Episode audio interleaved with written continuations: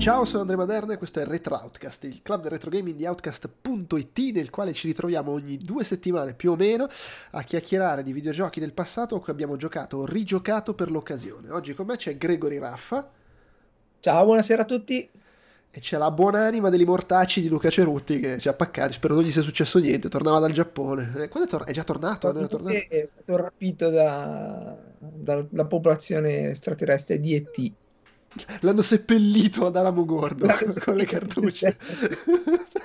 e, e, siamo qui per la seconda parte del, diciamo, della nostra celebrazione dei 50 anni di Atari, che era cominciata prima delle feste con l'episodio dedicato a Lynx, California Games e Slime World e questo è ancora più bizzarro perché eh, ci dedichiamo a ET per Atari 2006, ET di Extraterrestrial, che gioco che viene ricordato uh, nella leggenda come la, la, causa principale del crash del mercato dei videogiochi americano del 1983 e come il gioco più brutto della storia, cose forse entrambe un po' esagerate, ma insomma, eh, con un fondo di verità, mettiamola così.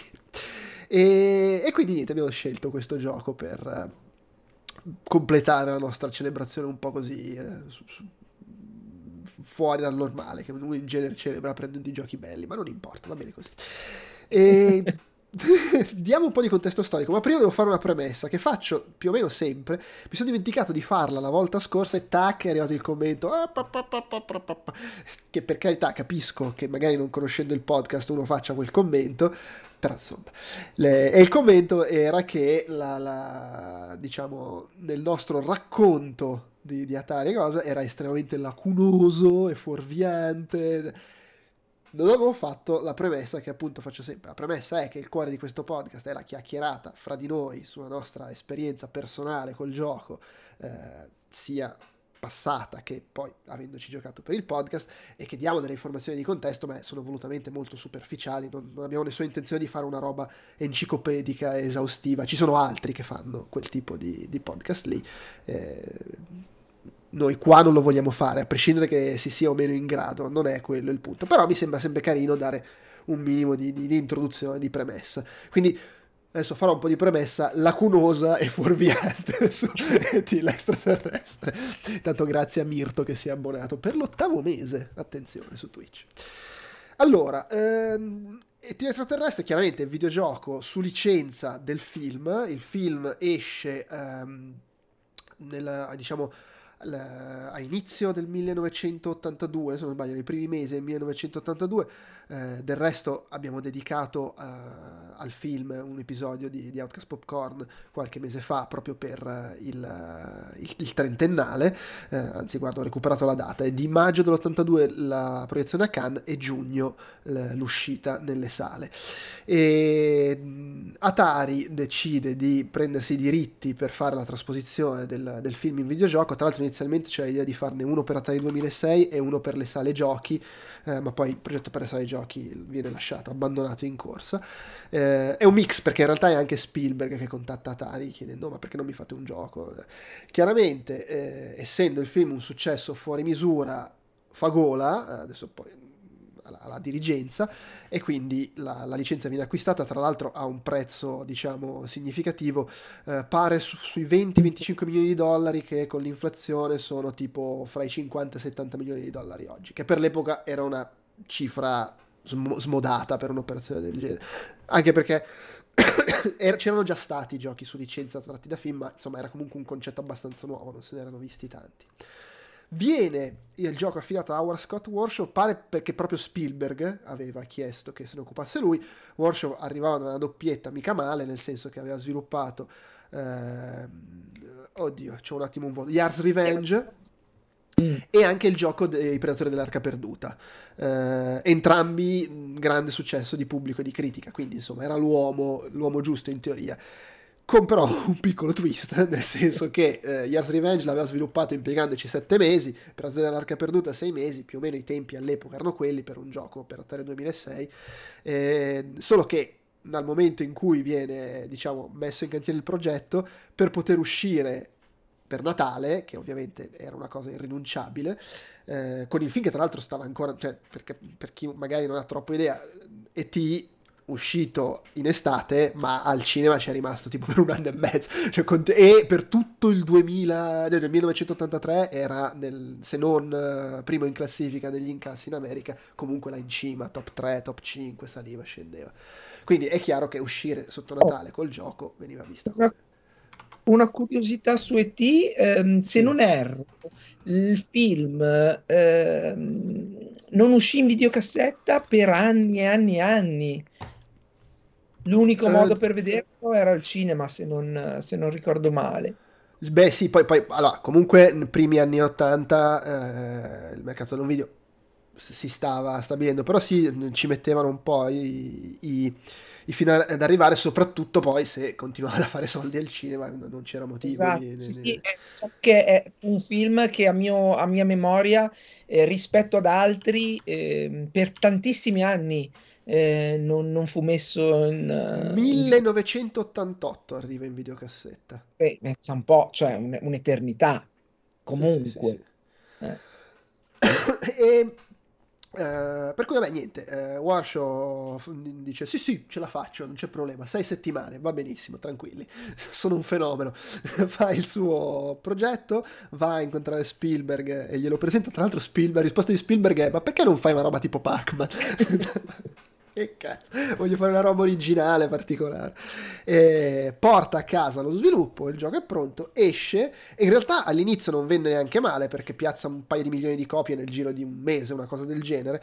Eh, poi le vendite però comunque vanno, rimangono al di sotto delle aspettative di Atari che erano fuori misura probabilmente eh, e da lì nasceranno insomma tutta una serie di problematiche anche perché poi c'era tutto il merchandising venduto insomma poi, poi, ne parliamo di tutto il post. Eh, però di fatto il gioco viene accolto malamente dalla stampa, tranne qualche recensione positiva qua e là. Eh, vende pur molto bene meno di quello che si aspettava Atari e quindi niente problematico. Tra l'altro bellissimo, citazione da negoziante che dice sì, vendeva, ma lo compravano le nonne, i bambini volevano Pitfall,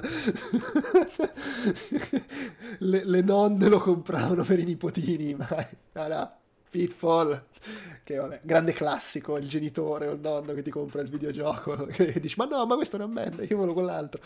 Però insomma che devi fare. E, e, niente, abbiamo detto prima, poi appunto il gioco verrà ricordato come questo, questo disastro. Poi di, di, quella parte lì ne parliamo magari dopo. Io, eh, nel senso, io prima di... Il gioco ovviamente lo conoscevo, perché è una roba talmente iconica che è impossibile non aver visto qualche video. C'era il video di Henry Video Game Nerd che tirava le testate, eh, video del gioco, eccetera. non ce l'avevo, non ce l'ho. Eh, l'ho giocato emulato per l'occasione ed era la prima volta che provavo a giocarci Stessa cosa per te o tu ci avevi... Assolutamente, non avevo mai avuto il desiderio in realtà di approcciarmici. E infatti quando poi abbiamo parlato di, di giocarci per, uh, per, i podcast ho colto la palla al balzo perché ho detto va bene dai se non ci gioco in questa occasione non ci gioco mai. E va bene lo sto facendo in realtà con un sacco di giochi ecco che magari sì, sì avevo anche la curiosità di guardare, di provare, ma poi per una cosa o per l'altra non, non giochi mai se non ti prendi l'impegno, ecco. E quindi sì, sì. ho voluto farlo. Sì, tra l'altro poi uno dice giochiamo qualcosa di Atari 2006, vabbè, giochiamo a quei 3-4 giochi riconosciuti come capolavori, no, il più brutto. vabbè, oh, che devi fare. Eh, ci, ci, piace così, ci piace farlo strano. E niente, vabbè, tra l'altro adesso sbatto dentro un, un long play per chi ci guarda in video il... Allora, devo dire, una cosa subito è importante dire su ET, e questa cosa la sapevo perché l'avevo letta da qualche parte, ma mi ci sono proprio schiantato, ovvero ci devi, gio- devi leggere il manuale. sì. che vabbè è una roba abbastanza normale per, per, per l'epoca eh, il fatto che sia previsto il manuale però qui è più forte che su altri giochi nel senso che se non leggi il manuale non ci capisci niente perché è, è proprio è, ambiguo.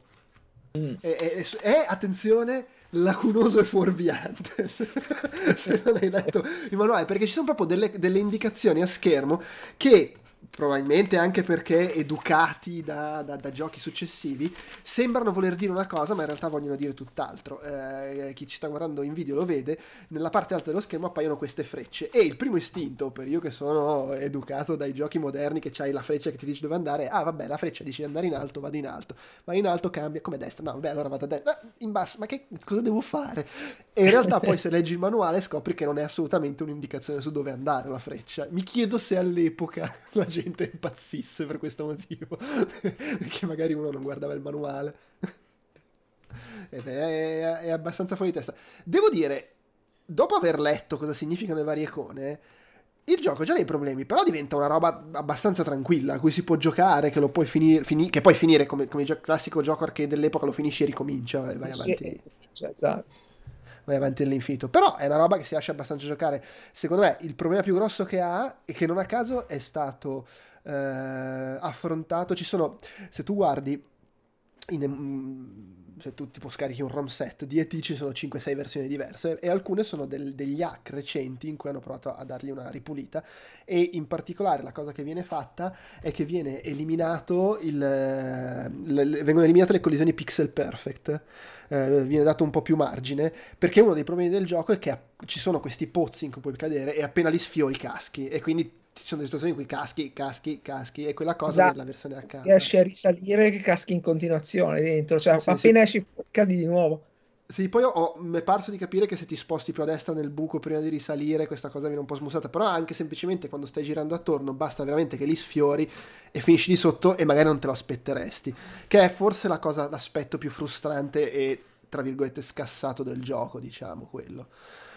Poi il gioco è un giochetto d'azione avventura abbastanza, secondo me abbastanza tipico di, di, di quegli anni, eh, perché allora, spie- spieghiamolo per chi magari ci ascolta e non ci ha giocato. In pratica tu controlli E.T., che all'inizio arriva con la sua astronavina e deve, cercando in qualche modo di seguire la trama del film, recuperare tre pezzi per comporre un telefono con cui chiamare gli alieni che lo vengono a riprendere. Questi tre pezzi sono dentro questi pozzi sparsi in giro, così per rendere la roba un po' più complicata, in sei schermate che in qualche modo riproducono gli ambienti del film. Ci sono gli agenti dell'FBI che ti inseguono e, e, di fatto quelle indicazioni che appaiono sopra sono i poteri che puoi usare. Quando tu premi il tasto e ti allunga il collo come nel film e usi i poteri. E a seconda di dove sei nella schermata cambia l'icona e quindi cambia quello che puoi fare. Le frecce sono teletrasporti, c'è l'icona che ti permette di mangiare perché puoi raccogliere i pezzettini della merendina, non mi ricordo la marca che, che mangiano anche nel film, e, e, li puoi mangiare e recuperi un po' di energia vitale, oppure puoi chiamare Elliot con un'altra icona e se hai trovato nove pezzi della merendina glieli dai e lui ti dà un pezzo del telefono, puoi scacciare gli agenti dell'FBI e una volta che hai composto il telefono, se vai nel punto giusto, puoi chiamare l'astronave e andare a farti riprendere nel bosco è abbastanza semplice in realtà, è proprio il giochetto arcade eh, pulito pulito, rispetto magari a come era Indiana Jones, che ci dice Mirti in chat lo ricorda un po', eh, ricorda un po' il gioco di Indiana Jones per Atari, non a caso perché era sviluppato dallo, stes- dallo stesso Warshaw, ed era un gioco migliore, intendiamoci, era anche un gioco un po' più lineare. Qui fra le collisioni che, così a tradimento e il fatto che comunque è scombinata la mappa, non è mai che vado di là, aspetta, di qua ci sono i pozzi, di qua c'è quell'altra cosa, un po' ti manda in confusione. In più c'è anche il fatto che una delle icone è il punto di domanda che ti serve, se usi il potere sul punto di domanda ti dice se in quella schermata c'è un pezzo del telefono in e in quale pozzo, perché se no ti butti a caso nei pozzi e non, e non sai mai dove andare a trovare. E, boh, sì, è proprio semplice. Ah, ecco, poi, ovviamente, sempre per. In fondo, anche questa è una cosa abbastanza fedele al film. Se, eh, come si dice, il, mm, in pratica, mano a mano che vai avanti, che passa il tempo e ti perde energia vitale, che è poi quello che gli sta succedendo anche nel film. Ne perde di più quando casca, ci sono cose che gli fanno perdere di più. Quando perdi tutta l'energia, muori.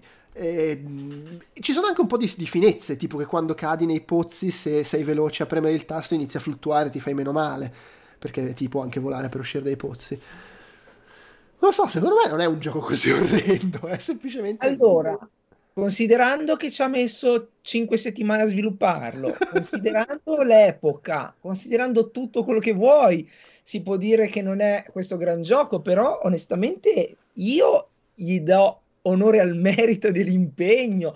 Cioè, voglio dire, ho visto cose molto meno ispirate, molto peggiori eh, nella storia più recente di questo ET, che comunque sì, ripeto, non è sicuramente il gioco che mi verrà voglia di rigiocare nella vita, però tutto sommato, contestualizzato all'epoca, c'è, c'è, stato dell'impegno notevole da parte dello sviluppatore. Io onestamente non mi sento di dire che il gioco più brutto che sia mai stato sviluppato. Eh, eh, questa cosa, cioè, nelle, probabilmente nell'ultimo, solo nell'ultimo mese su Steam sono usciti almeno 15 giochi più brutti di questo, fatti riciclando asset e soprattutto anche più meschini perché c'hanno dentro magari loot box, microtransazioni e robe del genere. Questo alla fine è, è un gioco su licenza poco più che medio- mediocre. To, dai, adesso non, non cerchiamo sì, di salvarlo. Eh, continuo, eh, appunto, va contestualizzato anche all'epoca. Sicuramente anche lì da bambino avrei giocato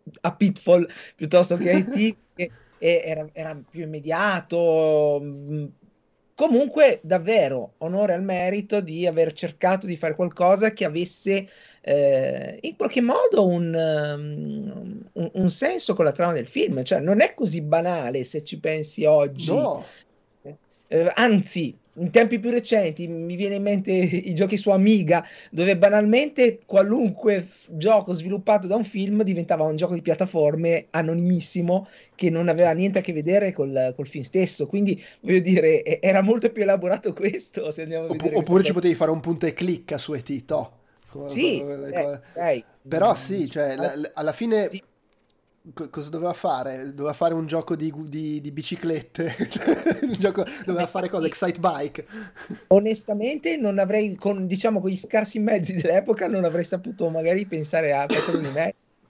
Poi è vero, cioè intendiamoci, è vero che appunto il precedente gioco basato sui Predatori della Caperuta era molto migliore, Years Revenge era proprio tutt'altro livello, non è che cioè, su 3 2006 c'erano giochi molto più belli di questo, eh, anche restando nel, sul, diciamo, nel contesto gioco un po' avventuroso, per dire Adventure è un gioco più semplice se vuoi graficamente, ma molto più bello e, e certo. Che funziona meglio comunque, cioè, ha meno cose scass- palesemente... Che, cioè, tutta la questione del pixel perfect secondo me è una roba che si aveva anche solo due mesi invece che cinque settimane si sarebbe reso conto perché poi una delle cose che, eh, che si leggono se vai a vedere la storia dello sviluppo è che non venne fatto testing sul gioco eh, ovviamente perché non c'era tempo e anche perché in Atari ormai erano convinti di eh, la dirigenza era convinta di, di, essere sostanzialmente infallibile. E del resto avevano anche eh, alle spalle il fatto di aver venduto un gazziliardo di, di, cartucce di Pac-Man nonostante il gioco fosse un cesso inenarrabile. La conversione di Pac-Man per Atari 2006 era, era veramente una schifezza e, però aveva stravenduto per cui secondo me c'era anche la convinzione ma sti cazzi del testing tanto pure se fa cagare c'è scritto ET ed è per Atari 2006 quindi ne, ne vendiamo 18 milioni. E, e invece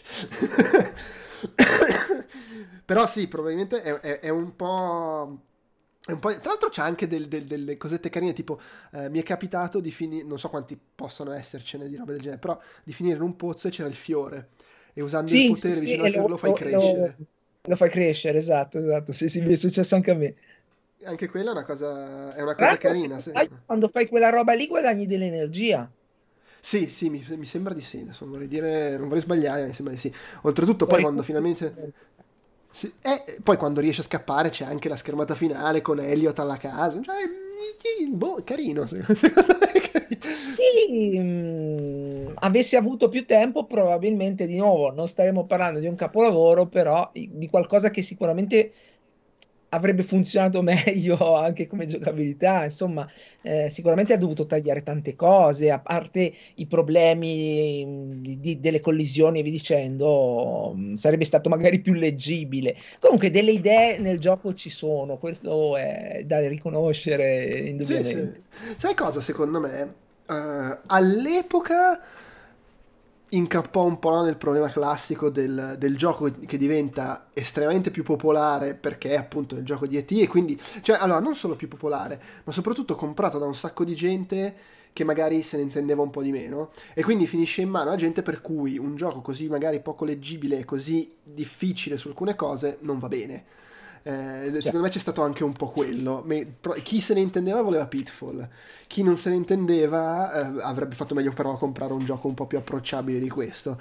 Eh, quindi un po' questo. E secondo me anche gli ha fatto crescere un sacco la fama di gioco più brutto della storia il fatto che un sacco di gente mh, mm, a posteriori, tipo a fine anni 90, primi 2000 incuriosita dalla faccenda, ci ha giocato in emulazione senza manuale e non ci ha capito un cazzo.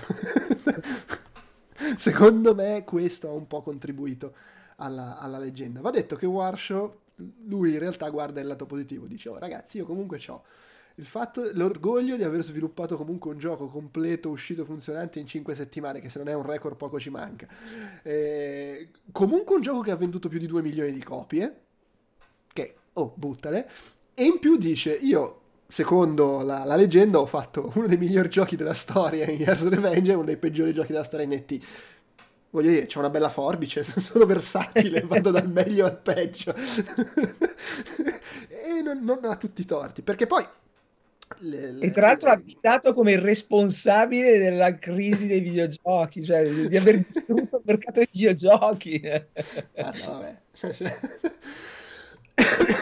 il problema è, è, poi anche quello, nel senso, diciamo prima, il gioco comunque vende, sto, stavo guardando, mh, mm, oltre 2 milioni e mezzo di copie per la fine del, dell'82, cioè il che vuol dire comunque, nel, adesso esce il... Uh, fa vedere, esce a dicembre dell'82, quindi sostanzialmente in un mese vende 2 milioni e mezzo di copie, che insomma non mi sembra male. Eh, poi, oltretutto, negli anni a venire ci abitueremo ai giochi di... Cioè, la verità è che i giochi belli su licenza sono la minoranza, più, diventeranno esatto. molti di più quelli brutti su licenza, però insomma. E quello che succede è che appunto vende molto meno delle aspettative in termini di, di investimento fatto da Atari e forse anche un po' una goccia che fa traboccare il vaso, perché tutta la faccenda del crash del mercato dei videogiochi americano del, dell'83 è per certi versi simile, lo dicevo un'altra volta, quel, a un crash meno famoso, meno importante, quello che vuoi, che c'era già stato negli anni 70, quando eh, Atari aveva buttato fuori Pong, tutti si erano messi a fare il loro Pong, mercato saturo e collassa tutto perché la gente non compra più sta roba. Qui succede un po' una cosa simile quando il mercato viene invaso da giochi, eh, tra virgolette, per colpa di Activision, nel senso che eh, oddio c'è un buco. Uh, David Crane e i suoi, e i suoi compari eh, decidono di eh, andarsene da Atari perché eh, non gli piaceva il trattamento che avevano con la nuova dirigenza in um, post, diciamo, Bushnell, non gli piaceva eh, che eh, volevano eh, avere il nome pubblico sì, esatto, sui, sui giochi, non gli veniva concesso. Esatto. E, eh, e, quindi in pratica decidono di andarsene. David Crane, Larry Kaplan, Alan Mimmer e Bob White fondano Activision, che di fatto diventa il primo publisher terze parti della storia. Loro otte- riescono a fare giochi per Atari 2006, Atari prova a portarli in tribunale, viene, con loro possono farlo, non è vietato. Eh, e, e, da lì si aprono i boccaporti, cioè i boccaporti perché improvvisamente iniziano a nascere studi e publisher di qua e di là che pubblicano i loro giochi. Chiaramente inizia a nascere un sacco di giochi di merda, perché poi è quello che succede, cioè in Activision facevano bei giochi, eh, però nascono un sacco di aziende che pubblicano giochi osceni, il mercato si satura, scende sempre di più la fiducia da parte del, del, del pubblico perché viene un po' a mancare quel senso di qualità di garanzia che magari Atari dava nei primi anni, anche se non necessariamente tutti i giochi erano bellissimi. E era inevitabile a un certo punto che s'accartocciasse tutto, eh, le vendite crollassero. In più succede che eh, il, il, um, i distributori e i negozianti decidono di fare blocco contro Atari e dire noi adesso iniziamo a mandarvi resi perché qua abbiamo i, magazz- i magazzini pieni di roba invenduta e quindi Atari e con Atari anche altri si ritrovano pieni di cartucce rese invendute. Insomma è tutto un insieme di, di cose concatenate che sto raccontando. L'errore fu anche di Atari che uno pagò la licenza, uno sproposito, e due eh, stamparono una quantità di copie improponibile considerato la base installata di, di console che c'era, cioè avrebbero dovuto per, per rientrare della spesa probabilmente vendere eh, più cartucce di quelle che avevano delle console che erano in giro, non, non aveva senso, avevano sì. proprio per, per visuale insieme. C'è, c'è, proprio la voce che vennero fatte più, co- più cartucce di ET che Atari 2006 cioè, in esistenza. Questa cosa pare eh, nasca dal fatto che in Atari gli impiegati all'epoca erano convinti che sì, abbiamo venduto 20 milioni di console, però in realtà c'è molta meno gente che ancora ci gioca col 2006 e quindi probabilmente la, questi, questi, due fattori si sono, hanno, hanno cozzato. Eh, va da sé che tutte queste cose assieme ET diventa un po' il catalizzatore perché appunto questo grosso investimento, questo grande reso, c'è il famoso episodio delle cartucce seppellite da Lamogordo sotto strati di cemento in cui molte erano di ET ma in realtà c'era una valanga di, di, di giochi c'era di vario tipo. Altre cose, sì, sì, sì. Sì, sì, sì, perché se avete visto il, il film dell'Angry Video Game Nerd c'è anche un documentario di qualche anno fa in cui mostrano quando sono andati a scavare per tirar fuori le le cartucce che effettivamente erano lì, quindi non era una leggenda. Fatto sta che appunto collassa tutto, non per colpa di ET, però ET è sicuramente uno dei fattori, quantomeno ET è uno, secondo me, una cosa che è netta è che ET è uno dei fattori.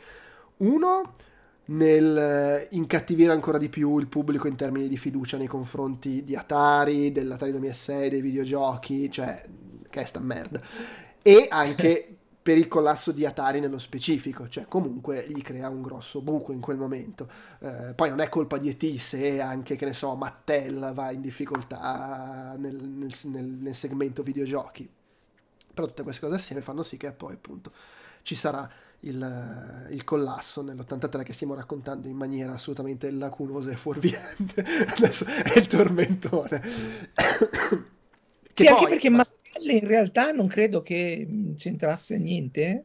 Sì, no, no, ho, detto un nome a caso, però in realtà c'erano diversi produttori no, no, di videogiochi. Hai fatto un collegamento perché poi Mattel distribuirà il NES in, in, Europa, però penso che all'epoca non...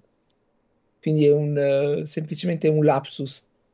Sì, sì, sì, no, vabbè, mi, mi ho fatto, come si dice, ho, ho fatto confusione io, però insomma è, è, un insieme di, è un insieme di cose. E poi va sempre detto, questa cosa per fortuna ultimamente è entrata un po' nella consapevolezza dopo anni che, eh, come dire, abbeverandoci alla letteratura di settore americanocentrica, pareva che nel 1983 fossero scomparsi i videogiochi dal pianeta. Quello che succede è che collasse il mercato dei videogiochi inteso come videogiochi, diciamo, da salotto, da famiglia, le console in America dove comunque fiorisce il mercato dei videogiochi per computer, tant'è che la stessa Activision dice vabbè facciamo giochi per computer perché qua sta andando tutto in vacca e per esempio comprano Infco, Infocom e si, una scena che già esisteva perché esisteva dalla fine degli anni 70 ne abbiamo parlato l'altra volta quando abbiamo fatto il podcast su Mystery House fiorisce sempre di più Sierra diventa comunque un, un, un colosso e, e, e, via dicendo poi certo il, rimane comunque un mercato quello PC relativamente di nicchia in quel periodo rispetto a quello che è magari oggi. T- tant'è che poi arriverà Nintendo. E, tra l'altro, diciamo come curiosità, proprio in quel periodo, poco prima, Nintendo sta lanciando il Famicom in Giappone e prova a parlare con Atari per affidare a loro il lancio negli Stati Uniti. E Atari dice no. Perché? Atari dice no, dice no, cioè, noi stiamo a posto, abbiamo l'Atari 2006 che ci frega. E che è una bella sliding door, perché mi chiedo se Atari invece avesse accettato, eh, li avrebbe rimessi in piedi o il NES avrebbe fallito negli Stati Uniti. Vai a sapere cosa sarebbe successo. Probabilmente sì, perché infatti poi la strategia di Nintendo fu quella di eh, vendere il NES come un giocattolo e non come sì. una console. Cioè, quella fu, fu, fu un, un, diciamo, un modo di medicare la situazione. Vabbè, poi qua ci sarebbe da parlare di altre cose, il, il Nintendo Seal of Quality e via dicendo, per cercare Vai. di dare garanzie, però vabbè, adesso non, non, non divagheremo. Però sì, comunque quel collasso apre le porte a Nintendo che un paio di anni dopo arriva e che diventa monopolista di mercato per tutto il resto degli anni Ottanta, fino a che poi Sega riuscirà a rimagnarsi le fette. Eh, però, e mentre succede questo, in realtà nel resto del mondo, appunto, in Giappone arriva il Famicom che anche lì monopolio totale fin da subito. Eh, in Europa eh, comunque era tutto molto più frammentato il mercato dei giochi per computer e soprattutto c'erano 18.000 computer diversi a seconda della nazione, eh, era tutto molto più confusionario anche quando poi arriverà Nintendo, in realtà il mercato europeo sarà l'unico in cui Sega farà molto bene col Master System, quindi è proprio una cosa diversa. Per cui in realtà quel collasso non è che non si sia sentito dalle nostre parti, perché comunque per dire l'Atari 2006 sostanzialmente muore. Però è soprattutto una roba americanocentrica. E anche il collasso di Atari, tra l'altro, un altro problema lì, e uno dei motivi per cui Nolan Bushnell se ne va da Atari, eh, i contrasti con la dirigenza, perché quello che succede, di nuovo, molto a grandi linee, è che il successo abnorme dell'Atari 2006 nel momento in cui Atari diventa di proprietà di Warner, eh, diciamo il, gli azionisti, la dirigenza, eh, sembrano darne merito più a Ma- Ma- Mario Kassar che, che, a Bushnell, cioè lui diventa quello che decide cosa si fa, Bushnell perde sempre più potere decisionale, non gli piace stare lì e in più eh, è convinto e probabilmente ha ampiamente ragione che eh, non si stiano facendo le cose esatte, nel senso che Bush ne diceva ok ragazzi a 2006 figata, tanti soldi, però bisogna anche pianificare, pensare a una nuova macchina perché non rimane fermo il settore, mentre in Atari dicevano no, noi continuiamo a spremere la mucca Atari 2006 finché, finché c'ha latte e, e, questo poi si vedrà a cosa, a cosa porterà insomma. Per cui di nuovo tutto un insieme di fattori che fanno sì che sto povero, sto povero alieno venga additato come il maligno. e insomma, è vero, eh, non lo so, so, solo in parte, solo in parte. Eh, di sicuro comunque è una fra le motivazioni più importanti per cui Atari poi eh, va, va in crisi. Nell'83 vedo che Atari ha 536 milioni di dollari di perdite ed è il momento in cui eh, vengono, la, la, l'azienda viene eh, splittata, cambia nome, viene venduta, cioè un, un, delirio. E, però sì, viene ricordato come sto grosso fallimento. E, e, forse anche per questo a me un po' spiace, perché appunto veramente il, il gioco secondo me non è così. Cioè, ma voglio dire, su Atari 2006, la roba che pubblicavano gli altri publisher citati prima, c'era roba molto più terrificante. Tra il 2006 la console su cui c'è Caster's Revenge, il gioco in cui sei il generale Caster che deve andare a stuprare l'indiana legata al palo, rendiamoci conto, al confronto è T, eh, non lo so, sì, Deus no, Ex. No, non, assolutamente, assolutamente, non, non, è giustificabile questa nomea, povero T. Cioè, assolutamente il, il, il, problema è quello che abbiamo detto prima, cioè un investimento smodato per acquistare i diritti a fronte di una, una, delle vendite che non potevano essere fatte e comunque appunto il gioco alla fine vendette anche più che bene, quindi tutto sommato è, tutta una leggenda sbagliata quella sì. sul povero tipo. Sì, beh, che poi lì il vendere più che bene, per carità, è anche sempre un po' una questione di dipende dalle proiezioni, dalle aspettative e dagli investimenti. Eh, viene in mente il caso recente dei, dei Tomb Raider che hanno venduto ottimamente, però non era abbastanza sì, beh, appunto sono le, le, proiezioni sbagliate, come anche mm, parlando di un altro gioco mitico eh, Shenmue, Shenmue eh, è stata la rovina della Siga, ma perché avevano, avevano speso troppo e avevano fatto la stessa cosa, no? eh, era costato troppo rispetto a quello che poteva vendere. Non, non so che cavolo di, pro, di, proiezioni fecero all'epoca, però eh, era impossibile che vendesse così tanto da rientrare delle spese. Eh, eppure c'è già la gente che è stata pagata per fare quelle proiezioni lì e mandare a scatafascio tutta l'azienda. Vabbè, poi lì vale sempre il fatto che se il Dreamcast avesse venduto, che ne so, eh, come PlayStation 2, uno magari potevano magari anche assorbirlo l'investimento di Shenmue. Sì, sì, Quando la, eh. l'azienda sta andando a picco, è chiaro che una roba del genere ti taglia, ti taglia anche un po' le gambe. No, non ti metti a, a, fare un gioco così costoso, non, non, ha, non ha, senso, non ha senso, ah, però vabbè. È chiaro. Ah, che, che, devi fare lì? Eh, quando, vedi, quando i creativi bisogna tenerli al guinzaglio, non gli devi lasciare la, la mano libera, che poi vedi che ti, ti affossano, ti, ti, tagliano le gambe e finisce tutto. Eh, insomma, Eh, ok, vabbè, e niente, quindi... Allora, guarda, sai cosa? È quasi una delusione che non sia così immondo. È anche una sorpresa, però, è anche una sorpresa, perché effettivamente... Sì, sì, sì. Quando, quando, ho cominciato a giocarlo mi aspettavo veramente qualcosa di completamente senza senso e quando invece alla fine scopri che c'ha un, un, una profondità che non mi aspettavo. E cioè, posso dire che non posso dire che l'ho rivalutato perché non l'avevo mai, non l'avevo mai giocato prima, però effettivamente non mi aspettavo di, che, che, avrei avuto un'opinione così buona alla fine di questo gioco che, che non ho mai considerato e continuo a dire non è questo gran gioco, però effettivamente contestualizzato all'epoca vedendo quello che voleva fare e comunque quello che è stato fatto in quelle poche settimane che il gioco ha richiesto per essere sviluppato, devo dire che ehm, onestamente mh, sono colpito ecco, da, da, dal, da, da, quello che c'è, eh, c'è stato messo dentro il gioco. non me lo aspettavo. Cioè, ripeto, giochi per Amiga che erano delle licenze di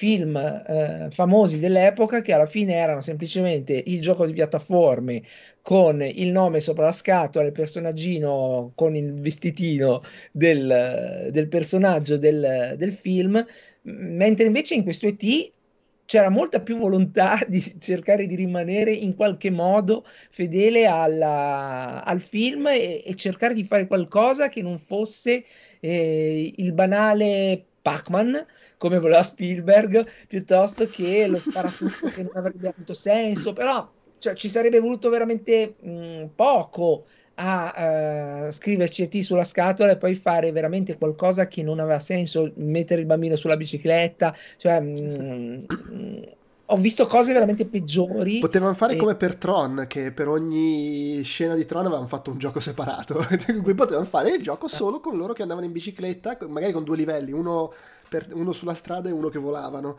e, esatto, casa. Cioè, ci voleva poco, sarebbe stato molto peggio se andiamo a vedere dal punto. Probabilmente, forse sarebbe stato più, eh, più immediato e, e più, compre- più, più, compreso da, da, tutte quelle persone che l'hanno comprato. Però, in effetti, a livello di, di, di gioco, non avrebbe avuto senso. Invece, così, quantomeno per i pochi mezzi dell'epoca, un minimo di, di, senso ce l'ha il gioco. Devo dire che io non me l'aspettavo.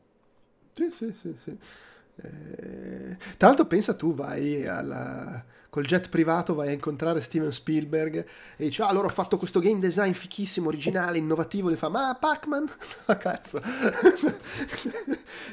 va, va detto che Warshow, oltre alle cose che abbiamo menzionato prima del del, del, diciamo, di lui che guarda il, il lato positivo delle cose.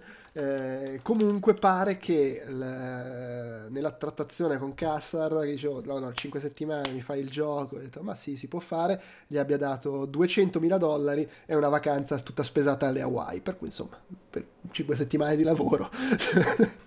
Tra l'altro 200.000 dollari all'epoca erano anche cioè, voglio dire, sono già dei bei soldi oggi, però all'epoca... Sì, sì, sono tipo più del roba. doppio adesso. ecco, voglio dire, tanta roba. Stavo curiosando, uh, fra le fonti che hanno messo come miglior, peggior gioco della storia, c'è la top 20 di Electronic Gaming Monthly, fatta nel... Uh, lì di coso, EGM. Uh, Uh, in quel caso se non mi sbaglio, è tipo l'ottavo posto, non è neanche il primo, no? Come? In, in, quella classifica lì E.T. non è al primo posto, è tipo molto No, no, no, è, è, al primo posto in questa, è al primo è posto. Ah, sì, ok. Sì, sì. Ed è del 2017. Uh, eh, cavolo, l'avevo trovata prima. Ok, sì, vediamo. Ventesimo posto Extreme Sports with the Berenstein Bears, un gioco per Game Boy Color di sci, vabbè. Al diciannovesimo posto un classico, Bible Adventures per NES, il gioco della Bibbia. Poi abbiamo al diciottesimo Chris Cross Make My Video eh, per Sega CD, in cui devi fare... Chris Cross erano... Era il duo di rapper in cui uno dei due era Mark Wahlberg. No, no, non era. Boh, vabbè, comunque una roba imbarazzante degli anni 90. Diciassettesimo posto, attenzione, Bubsy 3D per PlayStation. Poi abbiamo era Bad Street... Schifosa, quello lì me lo eh, sì, sì. Bad Street Brawler per NES Ah, al quindicesimo posto Total Recall per NES. Io avevo quello per Amiga, era effettivamente una merda quello per Amiga. Tra l'altro era uno di quei casi in cui l'avevo comprato sull'onda dell'entusiasmo dell'anteprima di The Games Machine e poi però la recensione dice no ma beh, penso che la recensione usciva dopo. Io poi abbiamo questo re... Brutto, ma non così brutto. Mm, eh, poi era... se avrà giocato 5 minuti eh, sai quei giochi sì, no. pirati ti passavano, lo mettevi dentro, poi lo toglievi. Però...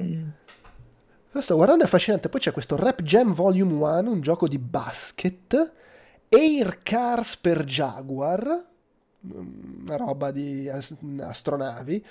Eh, attenzione al dodicesimo posto Night Trap per Mega CD, le, quei full motion video, eh, ci sta. All'undicesimo... Pacchetti della eh, spazzatura. Eh, eh, sì, eh sì. All'undicesimo Heroes of the Lens, uno dei giochi di Dragonlance di Daniel Sandregus, però questo è per NES, non di quelli per PC.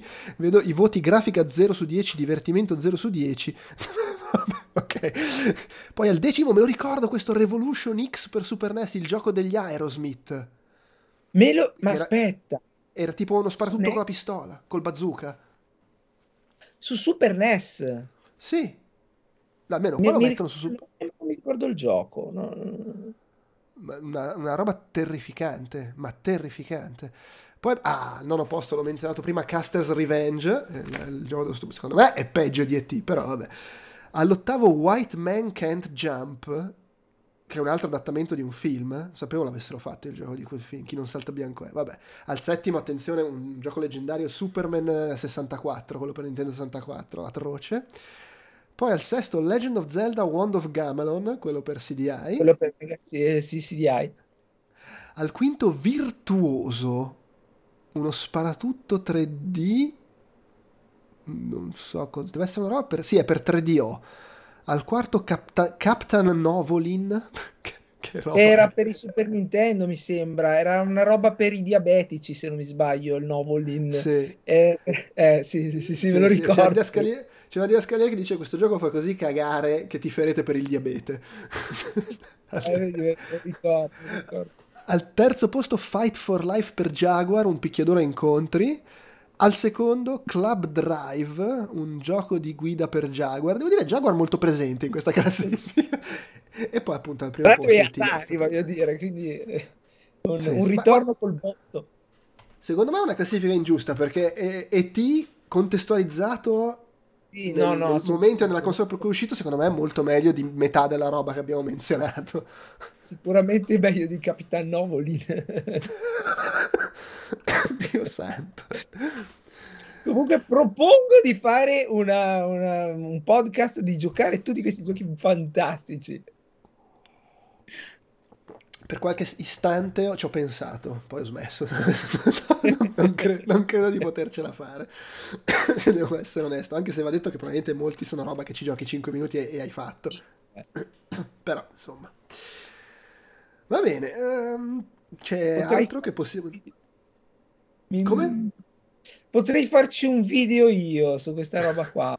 Mi hai dato una bella idea ecco, per, per, il mio canale YouTube. Va bene, va bene. Prego, fai pure. Non, non, non, aspe- non aspettare che mi unisca, perché non credo di, di, potercela fare, a trovare la forza necessaria. Va bene, mm, io onestamente non è che abbia molto altro, anzi altro da dire su, sul gioco di ET. Eh, se non che lo in maniera abbastanza più, diciamo più, eh, ne abbiamo parlato di più di quello che potevo pensare che saremmo riusciti a dire, onestamente. Abbiamo, abbiamo divagato molto in effetti, però insomma è anche, è, è, è anche normale, cioè lo facciamo sempre, figurati nel parlare di, di, di, di una cosa del genere, cioè un gioco così semplice, breve e brutto, è più il contorno e il, il cazzeggio alla fine.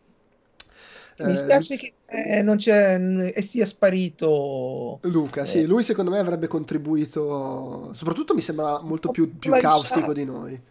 Sì, sì, sì sembrava molto lanciato ecco, nella difesa di questo gioco, chissà che, mm. che cioè, ci avrà avuto sbattimento, eh, pazienza. O magari è stato sconfitto proprio nella vita da, da, dal gioco. Lì. Provo a fare un'altra partita perché il Maderna ha detto che dopo aver letto il manuale si riesce a giocare. e bam! Ucciso da E.T. Può essere. Va bene, dai, allora, uh, direi che possiamo chiudere qua. Io faccio come al solito l'elenco dei prossimi giochi di cui ci occuperemo, anche perché ne abbiamo da poco scelti altri, altri due. Uh, allora, a, il secondo episodio per il mese di gennaio, che registreremo il 24, eh, sarà dedicato a Fantasy Star, eh, in omaggio a, Rie- a Rieko Kodama che è morta l'anno scorso. Eh, primo Fantasy Star, quello per Master System, che abbiamo giocato su Switch, però nella riedizione per Switch, peraltro curata comunque dalla stessa Kodama, che eh, lo, lo, rende più giocabile oggi, onestamente, con, con, una serie di accorgimenti di cui parleremo fra due settimane, che secondo me dovrebbero essere messi opzionali su tutti i JRPG della storia, però non, non, non, non mi dilungo oggi. Poi invece i due giochi eh, di febbraio sono il 7 febbraio registreremo su Willow, il coin-op eh, di, di, Capcom, eh, chiaramente da poco è stato rilanciato il marchio Willow perché è uscita la serie TV su Disney Plus e quindi noi... Uno di quei giochi che appunto come dicevamo prima colgo l'occasione di Outcast per giocare perché l'ho sempre schivato, ci ho ah. fatto partitina, però non l'ho mai giocato bene, quindi colgo la palla al balzo per, per giocarlo. Bene, bene, mi fa piacere. E, e, invece a fine mese, il 21 febbraio, registreremo il podcast dedicato a Star Fox, ai 30 anni di Star Fox, l'originale per Super NES, che ovviamente oggi chi ci vuole giocare lo trova nella, nella raccolta su Switch o nel uh, Super NES Mini. Abbiamo... Ciao, l'amici inizia a miagolare. Ha sospettato fin troppo, devo dire, rispetto ai soliti ritmi. Eh, per quanto riguarda invece, abbiamo già deciso anche le due registrazioni di marzo, 7 e 21 marzo. Ehm, abbiamo deciso di agganciarci al fatto che compirà 50 anni Konami. E quindi faremo due podcast anche su quello, come li abbiamo fatti su Atari. Il primo sarà dedicato a Rocket Knight Adventures, eh, il, il cultissimo per per Mega Drive, eh, che tra l'altro sbaglio o sta nel Mega Drive Mini? Uh... Yeah. Io tra l'altro sì. giocai quello del Super Nintendo che è un altro gioco completamente. Eh sì, sì, sì, mm. sì. Perché all'epoca eh... questa cosa meravigliosa che eh, c'erano tipo degli accordi, non potevano fare lo stesso gioco su Super Nintendo, su Mega Drive, e allora cambiavano delle cose ci si guadagnava come videogiocatori perché poi si aveva due versioni dello stesso gioco, tra virgolette, perché poi erano molto diversi. Mm, mm. Sì, eh no, io sai che non ho giocato a nessuno dei due in realtà, per cui non... Eh, sono... Pare tra fosse anche più bello di quello Super no, Nintendo. ma aspetta, però io sto, sto, leggendo qua che una versione Super NES di Rocket Knight Adventures era prevista ma non, è, non, non, non venne pubblicata. Si chiamava Sparkster su, su, su Super allora, Nintendo. Sp- uh, Sparkster era il 2, però era comunque su Mega Drive. C'era anche. Secondo me erano, però erano, fatti di, erano, erano diversi, eh? Erano diversi. Un po' come per dire Aladdin. Aladdin erano due giochi diversi, quello per Mega Drive e quello per... Allora, Sparkster per Super NES era uno spin-off, ok? Mm. Eh, pubblicato nello stesso anno del 2 per, per Genesis. Quindi Sparkster era il 2 ed era il nome di quello per Super NES che comunque era diverso dal 2. E poi, sì. vabbè, poi c'è, c'è il, il, reboot del 2010 fatto da, da, Climax. Però insomma, no, mi sa che non è sul mini. Mi sa che oggi ci puoi giocare solo con uh, hardware originale o con, uh, insomma, con emulazio, tramite emulazione. Vabbè, oh, eh, ci, ce ne faremo una ragione, insomma. Ricordo eh. se ce l'ho Mega Drive, ma mi sa di no. Vabbè, tanto non trovo più il mio Mega Drive, in ogni caso c'è solo le cartucce. quindi... Beh, non, non, servono a molto solo le cartucce. Esatto. Purtroppo non, eh, no, non credo sia, sia, possibile giocare con le cartucce. Potresti comprarti il Retron, ma insomma a quel punto vai in emulazione. E... e no, e niente. Ah, attenzione. Ah no, è su, su, su Steam? Rocket Knight. Ah, deve essere, deve essere uscito, forse è uscito anche su PC il reboot del, quello, del, quello, del, 2010. Uh, eh, il Rocket Knight del 2010 mi sa di sì. È uscito su PC, Xbox PlayStation. Ok. E invece a fine mese giocheremo a Snatcher sempre per, per Konami. Tra l'altro Snatcher mi fa morire perché eh, come si dice è un gioco che è un altro gioco che se vuoi giocarci oggi ci devi giocare con l'hardware originale o con, o con l'emulazione, ma per un motivo estremamente cretino. Il gioco nasce sul PC NEC in Giappone poi esce su MSX2, PC Engine, Mega CD, PlayStation, Saturn. Tutte queste versioni sono uscite solo in Giappone, tranne quella per Mega, Sega CD, Mega CD che è uscita in, in Europa e in America e quella tradotta in inglese. Uno dice, andasse a fanculo. Le... Siccome però il gioco è di Konami, Immagino sia questo il motivo. Cosa hanno fatto ste merde? L'hanno messo nel PC Engine Mini, perché il PC Engine Mini l'ha pubblicato Konami, che ha comprato Hudson. Eh, è solo che la versione PC Engine è in giapponese, quindi tu se hai il PC Engine, perché poi il PC Engine Mini, anche se l'hai comprato nella versione occidentale, dentro c'ha pure i giochi quelli solo in giapponese. Quindi ce l'ho Snatcher sul PC Engine Mini, ma è in giapponese. La versione occidentale del Mega CD, uno dice mettetela sul Mega Drive 2 Mini che c'ha i giochi del Mega CD. No, non c'è. E secondo me perché Konami dice affanculo, abbiamo la nostra console mini, sta lì, Snatch. perché insomma quel gioco sarebbe stato perfetto, cioè l'unica cazzo di versione occidentale che c'è sta su Mega CD, mettila nel Mega Drive Mini 2. No. Eh, e quindi si emula. Tocca farlo. farlo. Sì, sì, no, infatti, infatti.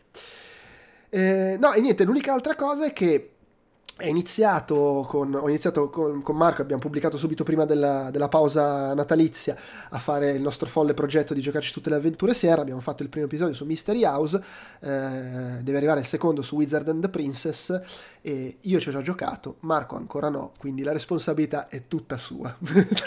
se, se, lo facciamo fra sei mesi è perché è lui che ha temporeggiato e procrastinato, sia, sia chiara questa cosa. Va bene, eh, grazie Mirto che ci dice in chat che è, un, uh, che è, un, bel programma, un bel calendario quello che abbiamo messo assieme.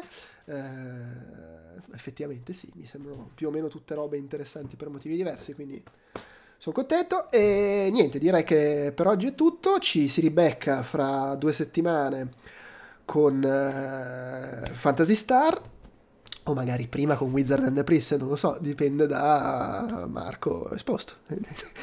e per oggi è tutto, grazie Gregory, grazie a tutti per l'ascolto, ciao. Buona serata a tutti, ciao ragazzi.